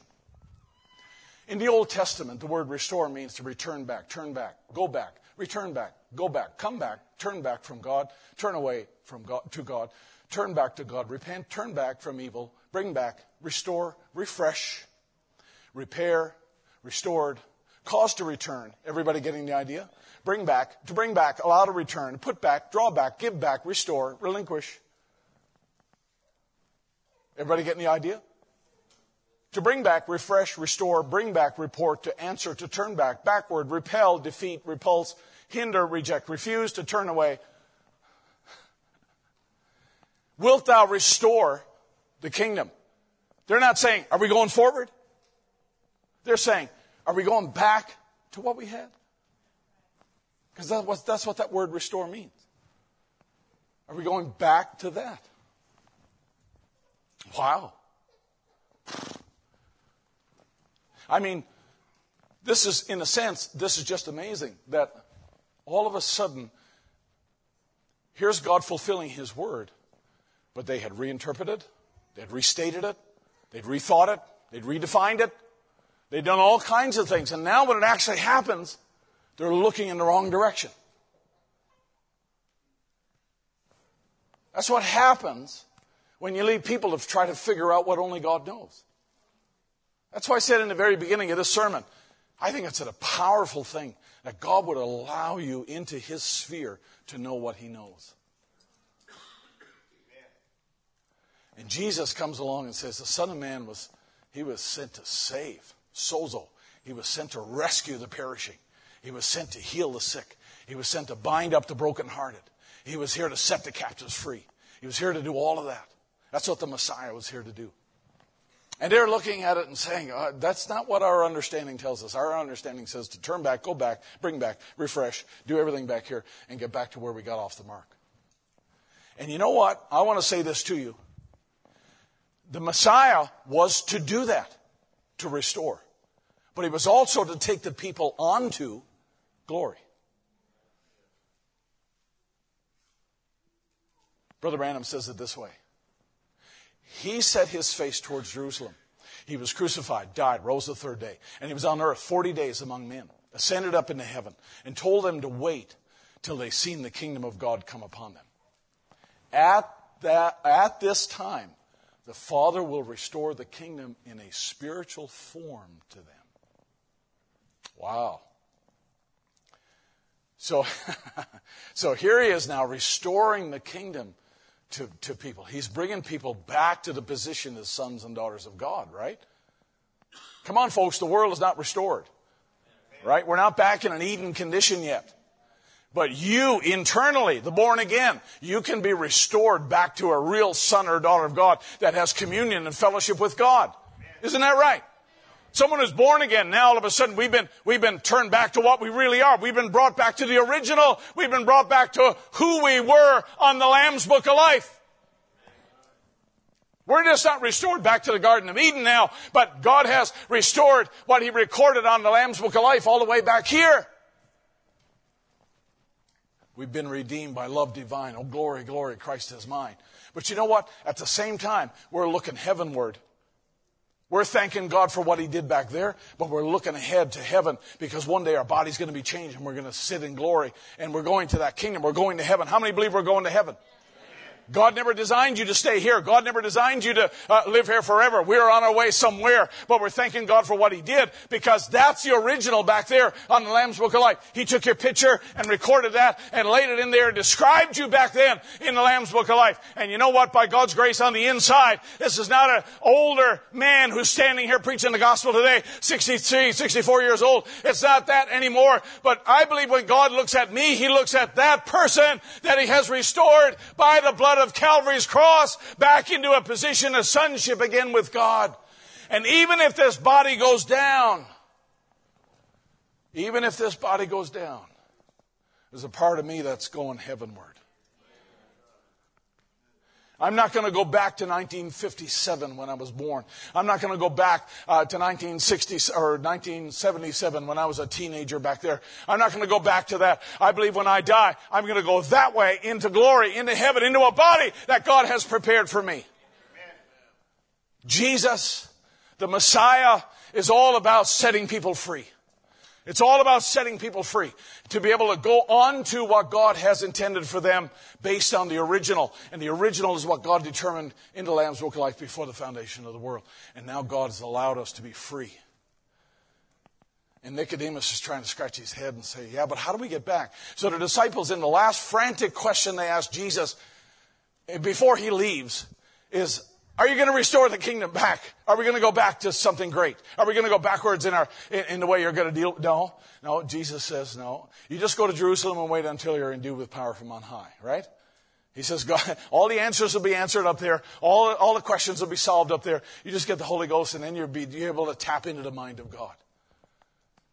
Folks, here's Brother Branham coming along, turning corners, all over the place in the last of his ministry. I'm almost done. Matter of fact, we have our musicians come. That'll convince you that I'm almost done. It'll assure you that I'm almost done. But hang on to what I'm going to tell you here in just a moment, in this last moment here. Here's Brother Branham coming to the end of his ministry, turning corners because he's following the pillar of fire in the Word, and he's looking at things, and he said, hey, now's the bride calling. What does the bride calling actually mean? I believe the bride calling is defined as this. The Lord himself descends with a shout and a voice and the trump of God. And so God has descended to be able to give us the message of the hour and what we need in order to bring on a resurrection and then to be changed in a moment, right? The sound of a trumpet. Everybody all right? You believe the message? So I'll tell you what you should do. You should do exactly what Mary did and say, wow, I don't know. I don't know how all this is going to come to pass. You wrap your chain, you wrap your anchor around 1 Thessalonians chapter 4 and tie it to that. Tie it to 2 Corinthians chapter 5. Tie it to 1 Corinthians chapter 15. You tie it to Psalms 27. You tie it to any of those promises that relate to the last day. And back here in your position of being in this life, you just say, Lord, bring it on and draw me close to you and bring me to that place that I am predestinated to be. Are we okay? Because that's what Jesus did. Jesus came to set people free. Jesus came to set people in a position where they could now be free without sin and without the burden of sin. They were saved from their sins and they could now become the sons and daughters of God in a very fallen world, in a dirty world. And they could do that and they could believe just like Mary. Hey, just call me the handmaiden of the Lord. I'll do whatever, but be it unto me according to thy word. But let me make sure I'm hanging on to the word and draw me now close into your presence. And fulfill the promise concerning me. That ought to be your desire. This ought to be your modus operandi for the rest of our days on the earth. This is the way we should think. This is the way we should operate. I'm wrapping my anchor around the promise. I'm not wrapping it around the government. I'm not wrapping it around my money. I'm not wrapping it around this church. I'm not wrapping it around Brother Barry. I'm wrapping it around the promise of God. And I'm just saying, Lord, retract the anchor, bring that anchor back. And when you do, whoever's holding on to that anchor is going to be drawn right into the presence of God. Let's stand to our feet. Let's stop there. Whew. Wow. I don't know if we can play Do You Want to Know Where I'm Going on the harp, but let's give it a try. Let's give it a try. Watch this. Do you want to know where I'm going? You want to know where we're heading? Hey, we're not heading back to Pentecost.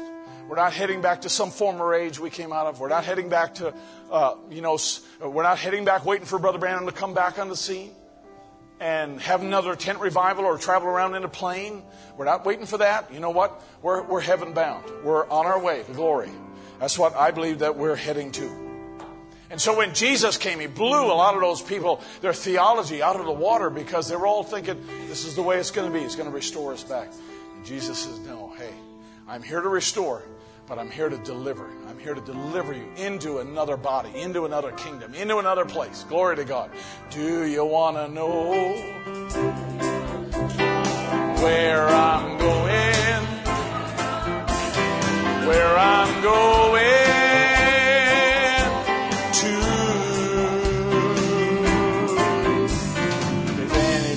Ask you where I'm going, where I'm going to, going up to yonder,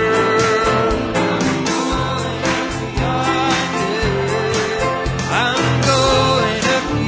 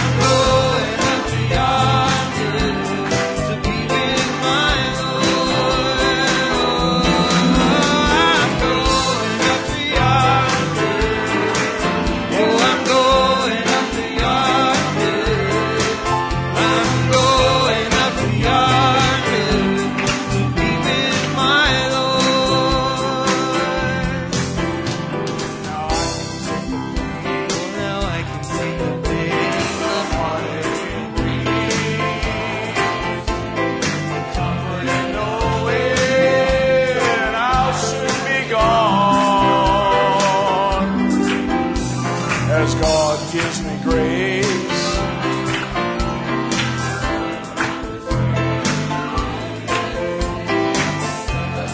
Savior, face to face. Well, I'm going after yon. Sing it now. Yes, I'm going after yonder. I'm going after yonder to be with my Lord. And I'm going after yonder. Oh, I'm going.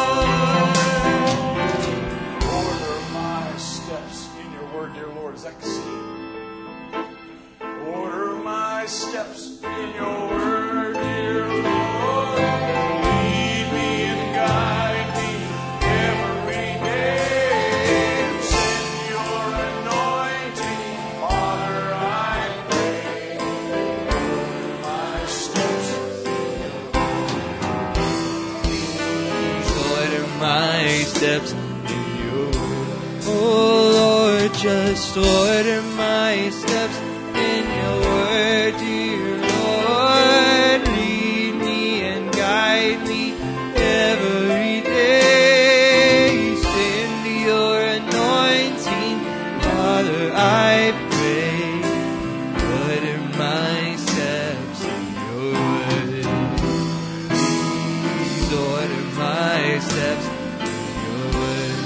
I want to walk worthy, according to your word. Please order my steps, Lord, and I'll do your blessed will. This world is ever changing, but you are still the same. Steps in your word, dear Lord. Lead me and guide me every day. Send your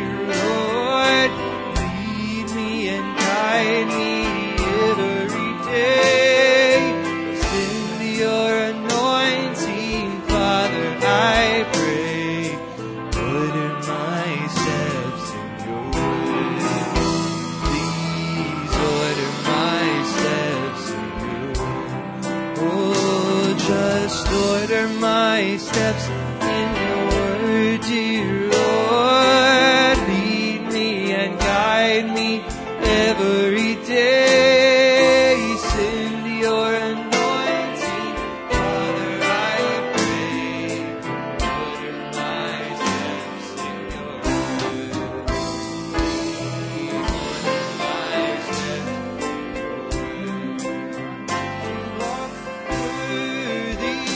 word. To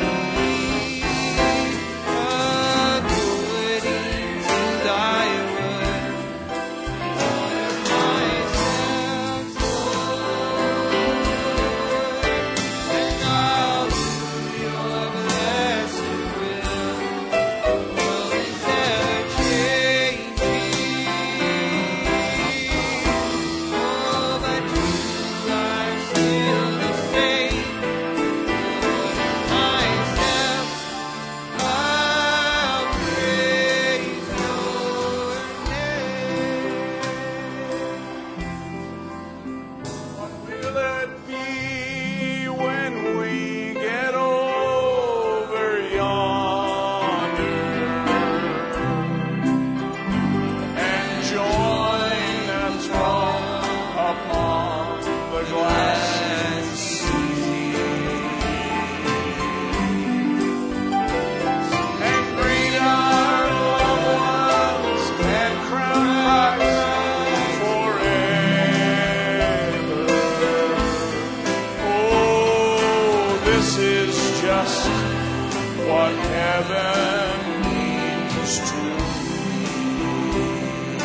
Sing it now. Oh, what will it be when we get over yonder?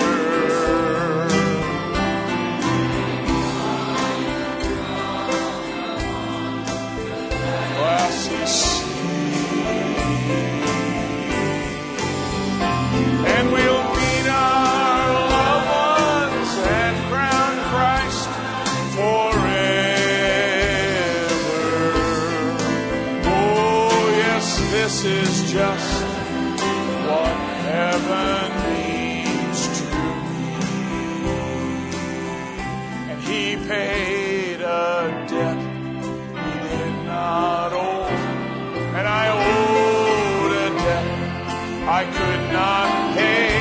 I needed someone, my sins away.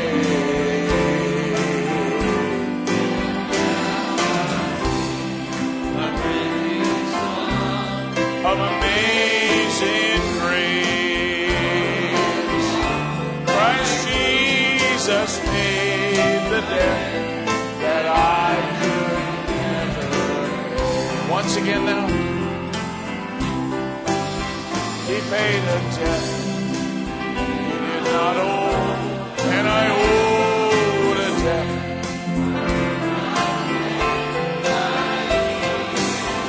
Someone to wash my sins away,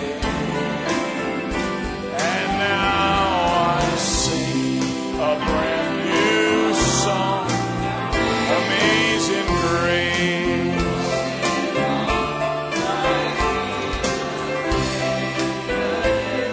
That I could never.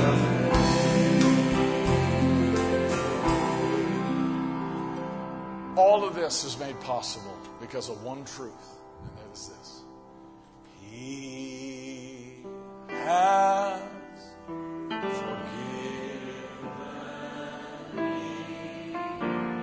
My sins have been washed from His name by the blood of the Lamb of Calvary. He has forgiven me. Again now. Yes.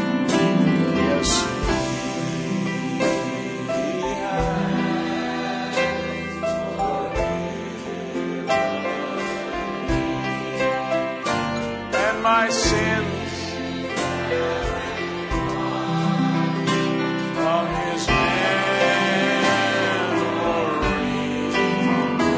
by the blood of the Lamb of Calvary.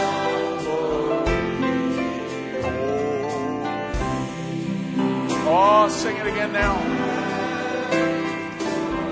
Thank you, Jesus.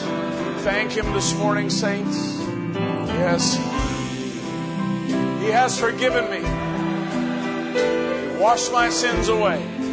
They're gone. They're gone forever. Thank you, Lord. Thank you, Jesus. Blood of the Lamb of Calvary. Yes, He has forgiven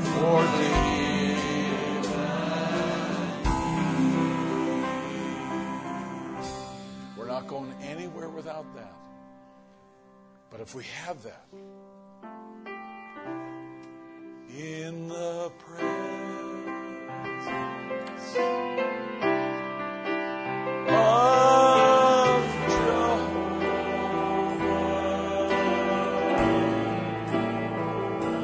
God Almighty, You're the Prince of Peace.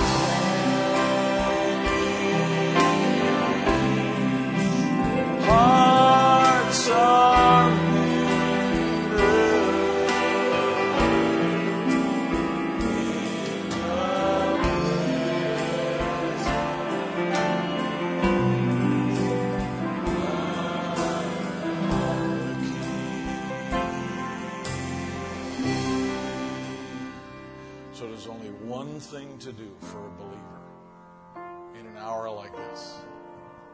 Say, Mary, how's this going to happen? How's it going to come to pass? Don't know. But just call me a handmaid. I'll just do whatever, I'll go wherever. I'll submit myself to him. Just give myself to him completely. I mean, he chose me. I didn't choose him. He chose me. So he's got to have a way. He's got to have a plan. Got to have a reason to choose me. So he did. I'll follow that. I'll embrace that. The best thing you can do is this. Give myself away.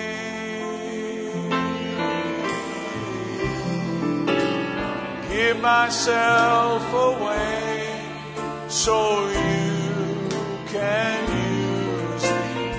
Give myself away.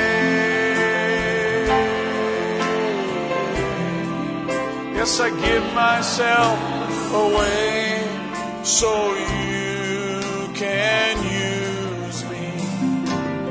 Here's my hand. Here I stand.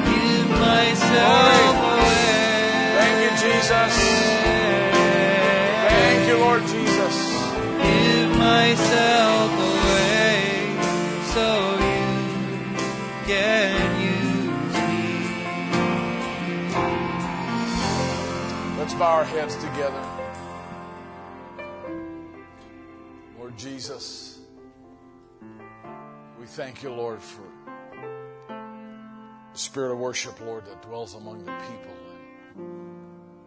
And Lord, it sounds to us, it sounds so nice and so majestic, Lord. It's a pleasing sound to us. But Lord, how much greater it must be to you, because you delight in the praises of your people and the people whose hearts are turned to you. In a world where so many hearts are just wandering through the fog and looking every which way, looking for solutions, looking for answers. But Lord, there's a group of people that are looking to you, and I just thank you, Lord, for what your word can do among people. Have your way, Lord Jesus, I pray now today in every heart. Have your way in every family. And Lord, in our family times that lay ahead in the next week or so, Lord, may we take time to reflect upon how, Lord, that every one of us originated in Bethlehem. We all came to that place. And Lord, you did something great for us. And now, Lord, we're pointed in the right direction. And we're moving in the right direction, believing the right things. And Lord, I pray that every one of us are developing the right faith. May we have a zeal to yield to you, a zeal to be together, and a zeal, Lord Jesus, to pursue the truth in every situation. May we be like Mary, who simply said, "Be it unto me according to thy word." And Lord, we'll not spend our energy in trying to figure out how it all going to happen. Lord, we just want to be your handmaiden, your handservant, your vessel that you can use. Forgive us, Lord, of our zeal sometimes in putting our agenda ahead of yours. But may we just simply wrap our anchor line around the promises of God. Feel the pull. Grant it, Lord, I pray, every heart. Continue, Lord, I pray, to do a work among us. And we'll give you thanks and praise. Continue to be the healer among us, I pray. And we'll give you thanks and praise. Continue, Lord, to build our faith. And we'll give you thanks and praise. We think of Peter, Lord, today not here. And Brother Danny and Hans and Sister Caitlin. Sister Crystal, Lord, is working today. And so many others, Lord. And I just ask that you would be gracious to them. Help them right where they are. We give ourselves away to you afresh in Jesus' name and for your glory, we pray. Amen. Be it unto me, is that right, Keith? According to your word, according to your promises, I can stand secure. Carve upon my heart the truth that sets me free. According to your word, O Lord, be it unto me. Sing it again now, one more time. Be it unto me according to your word. According to your promises,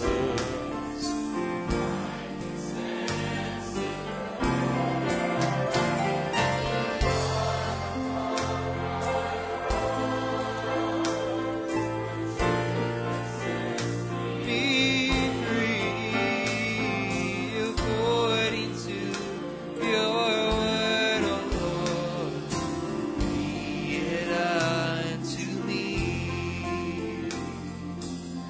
God bless you. Today we're going to let you go. Oh, come, let us adore. Sing it as you go today. God bless you.